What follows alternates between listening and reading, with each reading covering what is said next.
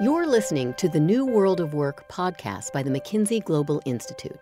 We're exploring the future of work, how automation technologies, including artificial intelligence and robotics, could disrupt how we work, where we work, the skills and education we need to work, and what we can do to prepare for these transitions today.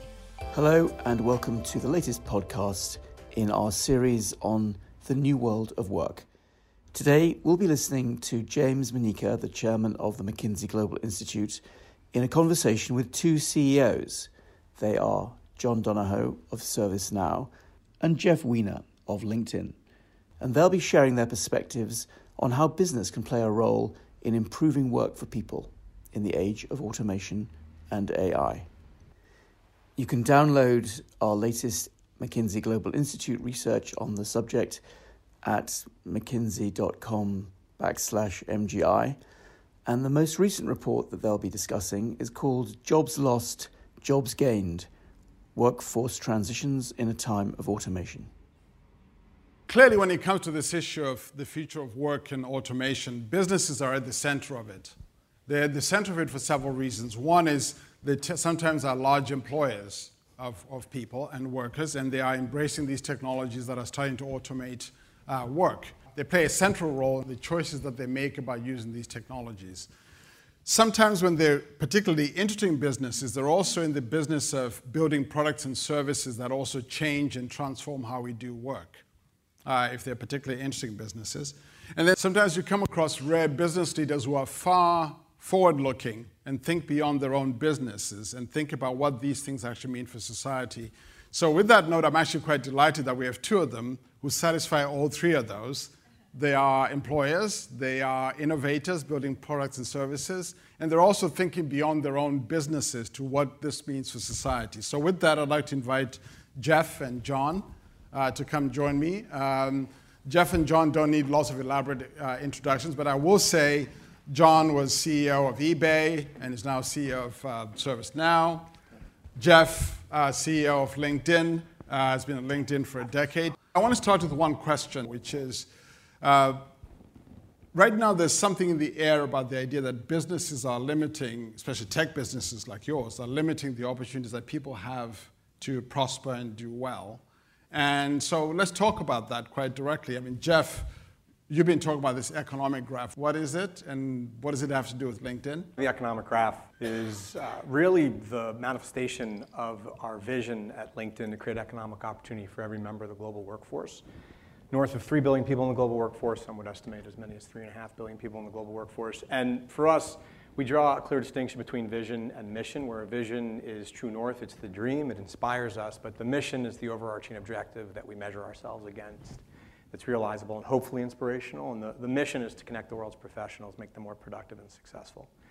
And when we started to recognize many years ago, it was probably six plus years ago, that we were actually on a path to connect the world's professionals, we started asking ourselves what's next. And though there's plenty of work still to be done with regard to the mission, uh, we decided uh, that we should start taking the, the vision seriously and thinking about how to operationalize it. And so that's what the economic graph is all about. A graph refers to uh, the, the mechanism through which you map nodes or connections. At LinkedIn, historically, we always had this idea of a, a professional graph where we connected uh, professionals and we created value for them through those relationships. The economic graph is digitally mapping the global economy, and we want to do that across six different pillars or dimensions, where ultimately we'll have uh, a profile on LinkedIn for every member of the global workforce, all 3 billion plus folks. Uh, we'll have a profile for every company in the world, and when you include small, medium-sized businesses, there are some that would estimate there's north of 60 million uh, companies in the world. Uh, we'd like for there to be uh, a digital representation for every available job in the world. Uh, there's roughly 20 million available jobs that can be digitally uh, accessed and made available to people online. Uh, we'd like for there to be a digital representation for every skill required to obtain the jobs offered by those companies. And with the acquisition of Lynda that we did several years ago, it's not only about uh, creating a structured database around these skills and the skills that would be necessary to get those jobs, but it's providing the coursework that enable people to acquire those skills. So, so you basically want to be able to connect people to both jobs and give them information about the skills that are needed out there. Is that right? Uh, yeah, and then the, the idea is to enable all forms of capital, intellectual capital, working capital, human capital, to flow to where it can best be leveraged, and in doing so, help lift and transform the global economy. John, how would you think about that question again? How have you created opportunities in the business that you've been involved in for people? Because you've mostly run and created technology based businesses at some level. I think these uh, technology platforms can create opportunities. So I got to see this firsthand at eBay, right? Let's use technology to help people, uh, entrepreneurs and small businesses, earn their living. And uh, about 1.4 million people made their primary or secondary living on, on eBay. When you actually get to see who these people are, they are sometimes unemployed to, when they started their businesses. They're often people who were laid off they're not coming from privileged circumstances. But what technology has done is to augment their ability to compete on their creativity and their hard work. What the technology, in essence, did was take what is complex and mundane right. about building a business, take that part out so that they could compete. So, and it was a fascinating use of technology to enable people to sort of create economic opportunity for themselves and do the work they love and create a job out of it. No one was thinking about creating a job out of, uh, you know, collar stays or right. selling collar stays or selling all the hundreds of thousands of different uh, items people sell on eBay. Is the analogy in your case that we shouldn't think of wages but think of incomes? Because you provided a way for people to provide to get incomes in a much wider range of things beyond just their wages. Yeah, I think so. I mean, I think I think the broader income inequality issues are very complicated, um, and so um, minds far bigger than mine can solve those. But I do think that, that, that technology can help people do higher value added work, bring the very best out of themselves so that they can create jobs. Right. Well, uh, take that to what you're doing now, ServiceNow. What's the, what's, how are you it, doing it, that? How, it was sort of a similar thing that led me to, to, to ServiceNow in a fairly unanticipated way. We all know how technology and cloud-based applications have transformed our lives as consumers, right, at home. Right? They, they've taken what used to be complex and often tedious or mundane and made it easy, intuitive. They've added value to our lives. But as I reflected about technology in the workplace, no one would say technology in the workplace is easy, intuitive, or adds value. It's frustrating, it's complicated. Um, you know, we spend huge amounts of our time at work dealing with the complexity of technology. When I got introduced to ServiceNow, I realized that, that, that cloud-based platforms have the power to transform our experiences at work in the same way that others have done it at home. And increasingly, right, the millennials in particular are demanding the same experiences at work as they're getting at home. And so that's what, in essence, ServiceNow does, is we make the world of work work better for people. I'll just take a small example, um, and it's, it's mundane, but I often think these big topics like automation and AI get down to our mundane lives. In PayPal, you have your money in PayPal. If you can't get into PayPal, you can reset your password in about one minute safely anywhere in the world from your mobile phone. And you do it safely. That's, that's convenience. That's adding value to your life. How many people here have had trouble resetting their email password at work? Right? Why is it at work we can't get into our email and we have to call the IT guy? Right? and it's a frustrating experience. The IT professional hates it. We hate it. It's frustrating. It's not our money, it's our email. And so, what ServiceNow does in simple terms is it allows you to get the same kind of self help automation to reset your email password as you would be able to reset your banking or PayPal password at home. You just look at the amount of work that is menial, redundant, frustrating tasks, and how technology can help simplify those, automate them, so that you can spend more time at work on value added activities, creative activities, much like eBay sellers could spend more time selling. That actually then raises a question. So, both of you are CEOs, both of you employ lots of people, uh, but at the same time, you're also clearly must be embracing these technologies. You're probably embracing machine learning, you're probably embracing automation in one form or another. Let's talk about that and the choices you're making. Jeff, where are you embracing these tools in your business and how are you using them? Yeah. So it, and you can imagine the follow-on question, which is what does it mean for the people who work for you? Sure. So I mean, we can segment it across at least three different constituents. So we've got members, customers, and our employees.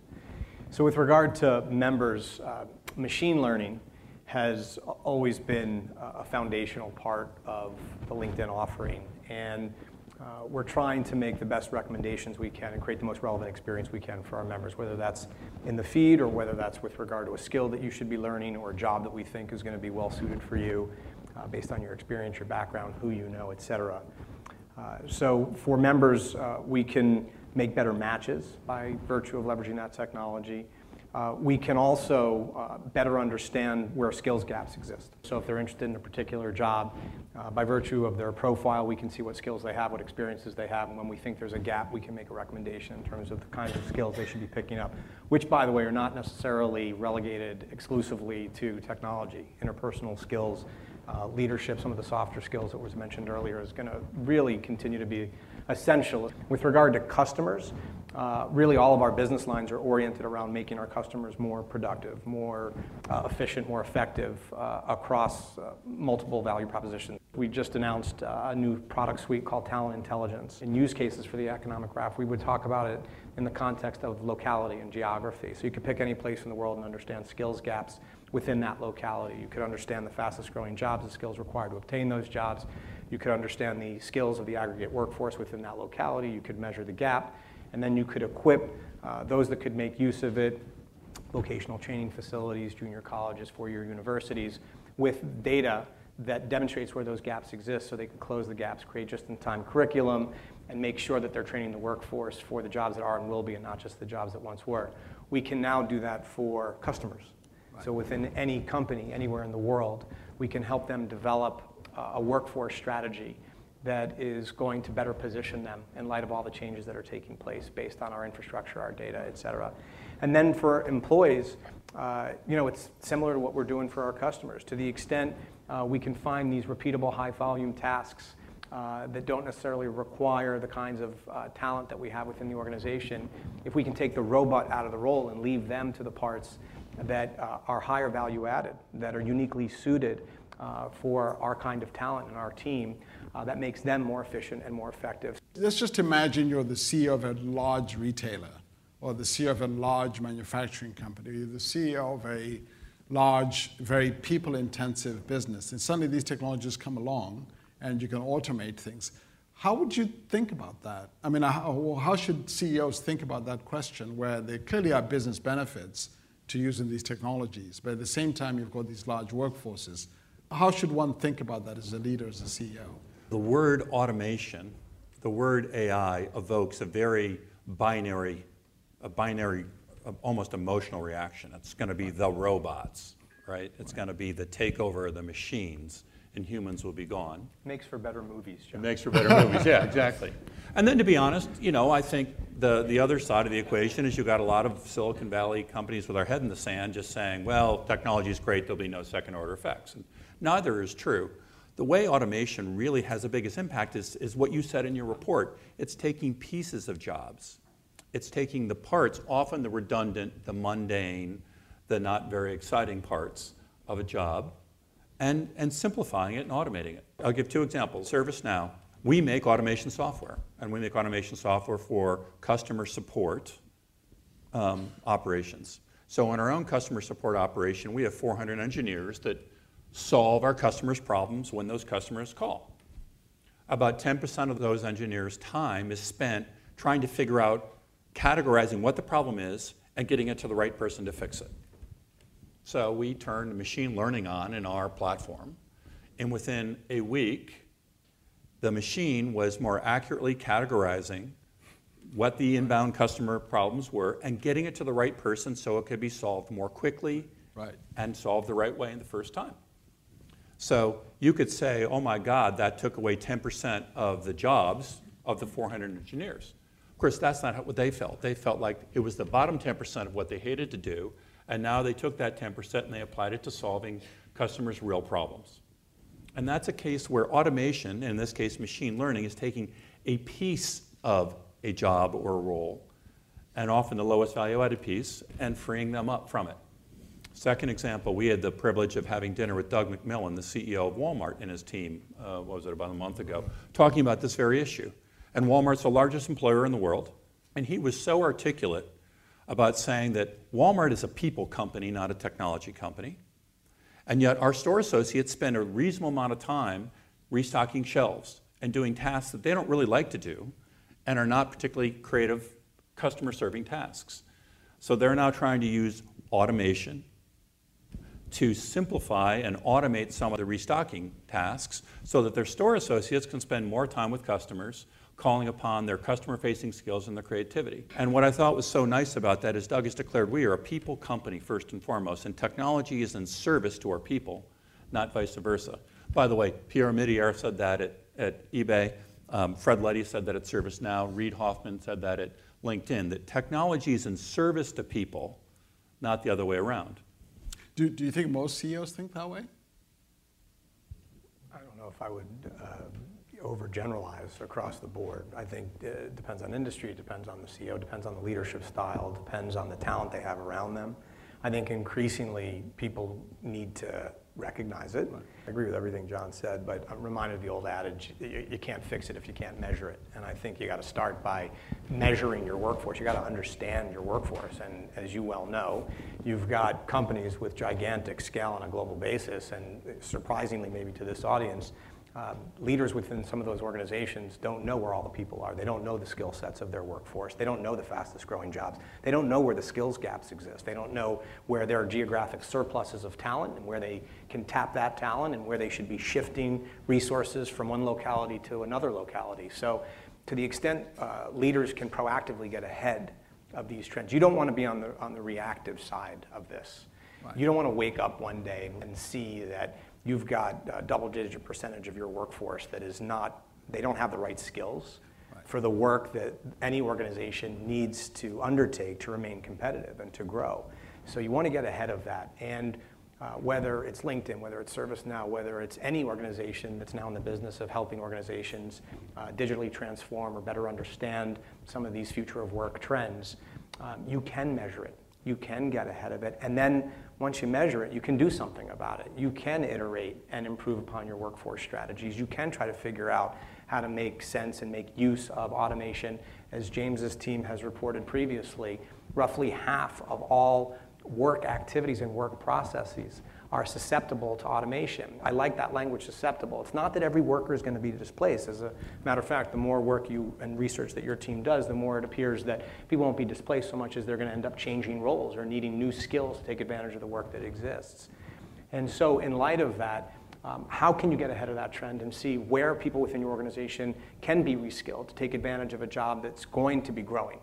Uh, that your organization is going to become dependent on. Actually, on, on, on, that note, Jeff, I mean, you, you must have probably the most unique vantage point out of anybody in this ecosystem in the sense that you probably see more than anybody what's happening in terms of trends and skills and what skills are in demand because now recruiters come to you and employees are changing their resumes. So what are you seeing as, you know, in terms of the evolution of changes of needs, skills as these as Yeah, so um, uh, first, not surprisingly, tech remains king, and if you were to look at the fastest growing emerging jobs, uh, unsurprisingly, they're related to some of the trends that we're talking about with regard to data. So, machine learning, data science, um, big data engineers.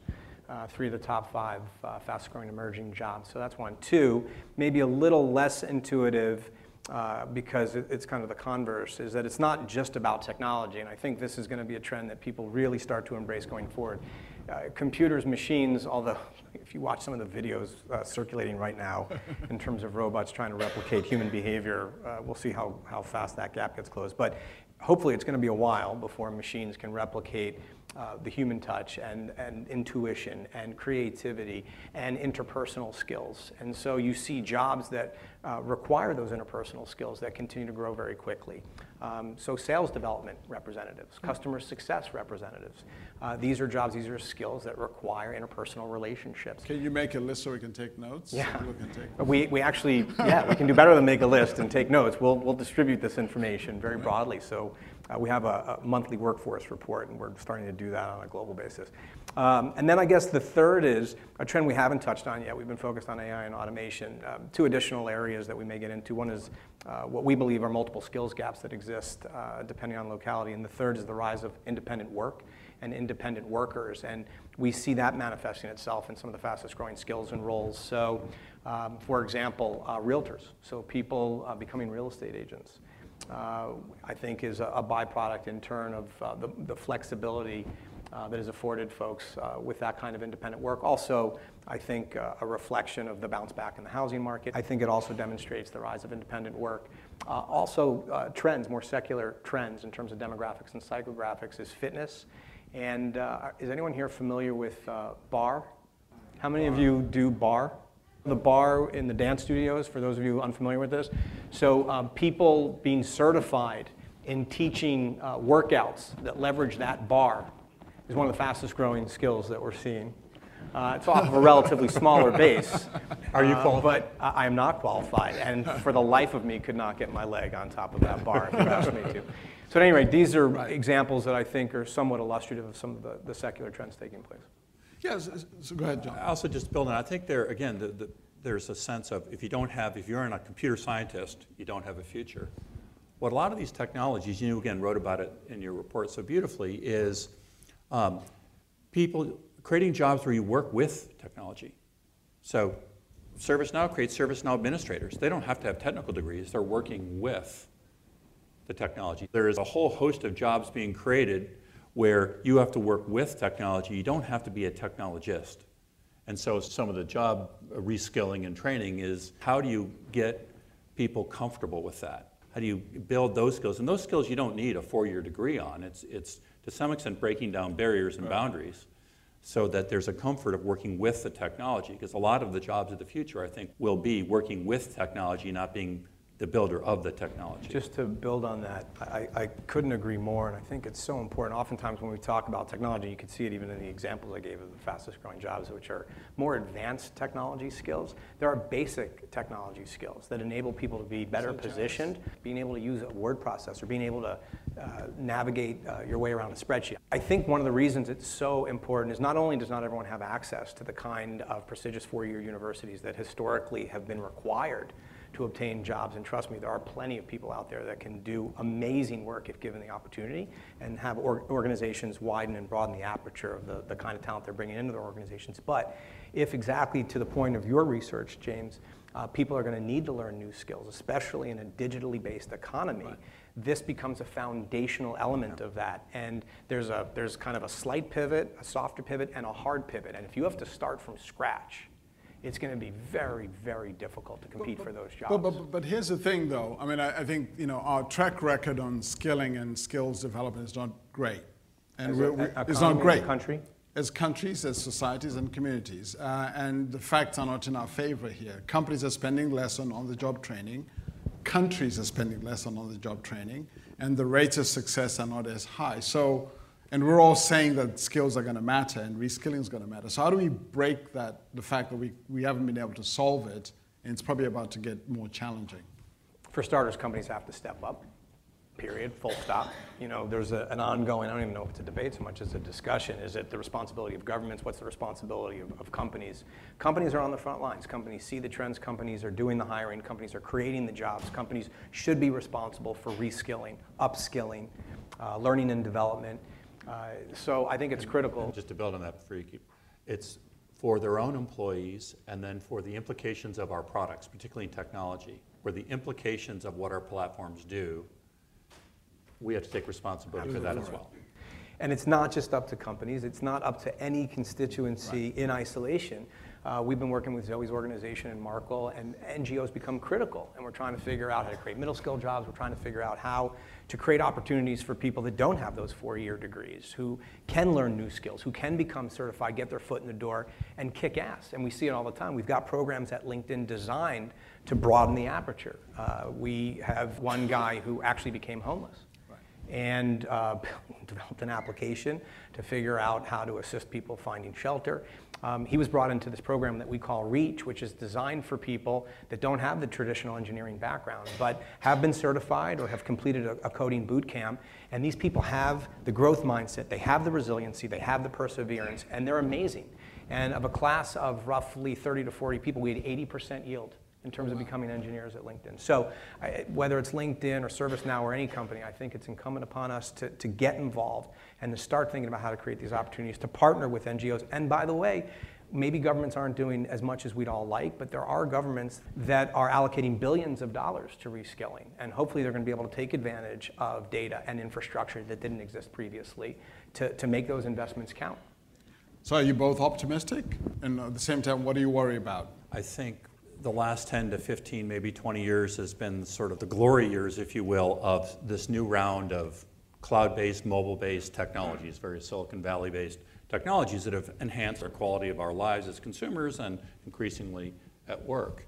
Um, and so there's some very goodness. It's improved the quality of many people's lives. Right. But there are the second order consequences of that, which are you're writing about here. I don't think, on average, Silicon Valley leadership stepped up to owning and at least confronting. No one can solve some of these unilaterally, but engaging in the dialogue.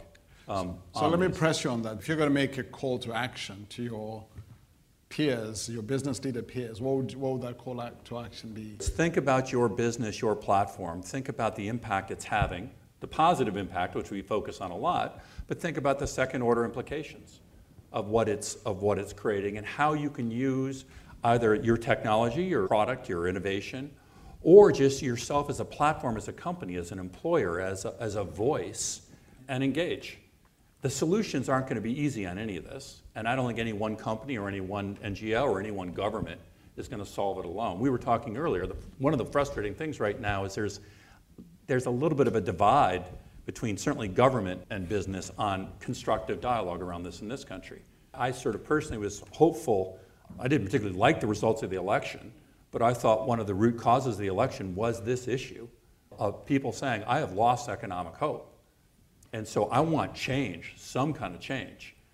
And I guess I was hopeful, well, given that was the case, that we would have had in our political narrative constructive engagement on this, because it's not an easy solution, but it feels like it's been the last thing, it's been off the radar screen. And I think we need to take leadership roles and engaging with NGOs like Zoe's, with governments where that's appropriate, to try to find solutions and try to find uh, solutions almost is the wrong word, because no one's going to solve it, but try to make progress. Try to make progress. Would you add anything to that, Jeff, before we open up maybe uh, You asked whether or not we're optimistic. I would say cautiously optimistic. I think if you look at some of the longer term global secular trends in terms of quality of, of life, the Gates Foundation's been doing a ton of work on this, and it largely goes overlooked in a society that increasingly wants to find the most titillating headline and the most negative thing to talk about. But there's a lot of good things happening in the world in terms of quality of life improving uh, for the 7 billion plus people on the planet. Um, the, the, caution comes in part by virtue of the unintended consequences uh, of these technologies and the rate of advancement, the rate of innovation, which continues to accelerate. And I, I don't know that we always have the time to fully understand or appreciate the implications and the consequences, particularly the unintended consequences. So the, the advice I would have is to manage and lead with compassion so that people who are responsible for these products and these services and these companies understand the impact that they're having, not just on shareholders. It's not just about long-term shareholder value creation. It's about the value these companies are creating for society as a whole. And so the more we understand those consequences, I think the more likely we are for you know, good outcomes. Well, I'm glad the world has the two of you as CEOs. I'd like to thank both of you for being part of this session. Appreciate it very much. And thank you all for being here. Thanks for listening to The New World of Work by the McKinsey Global Institute. If you enjoyed today's episode, please rate us on iTunes and share this podcast with your friends. To learn more about the research discussed in today's episode, visit mckinsey.com/mgi or follow at McKinsey underscore MGI on Twitter.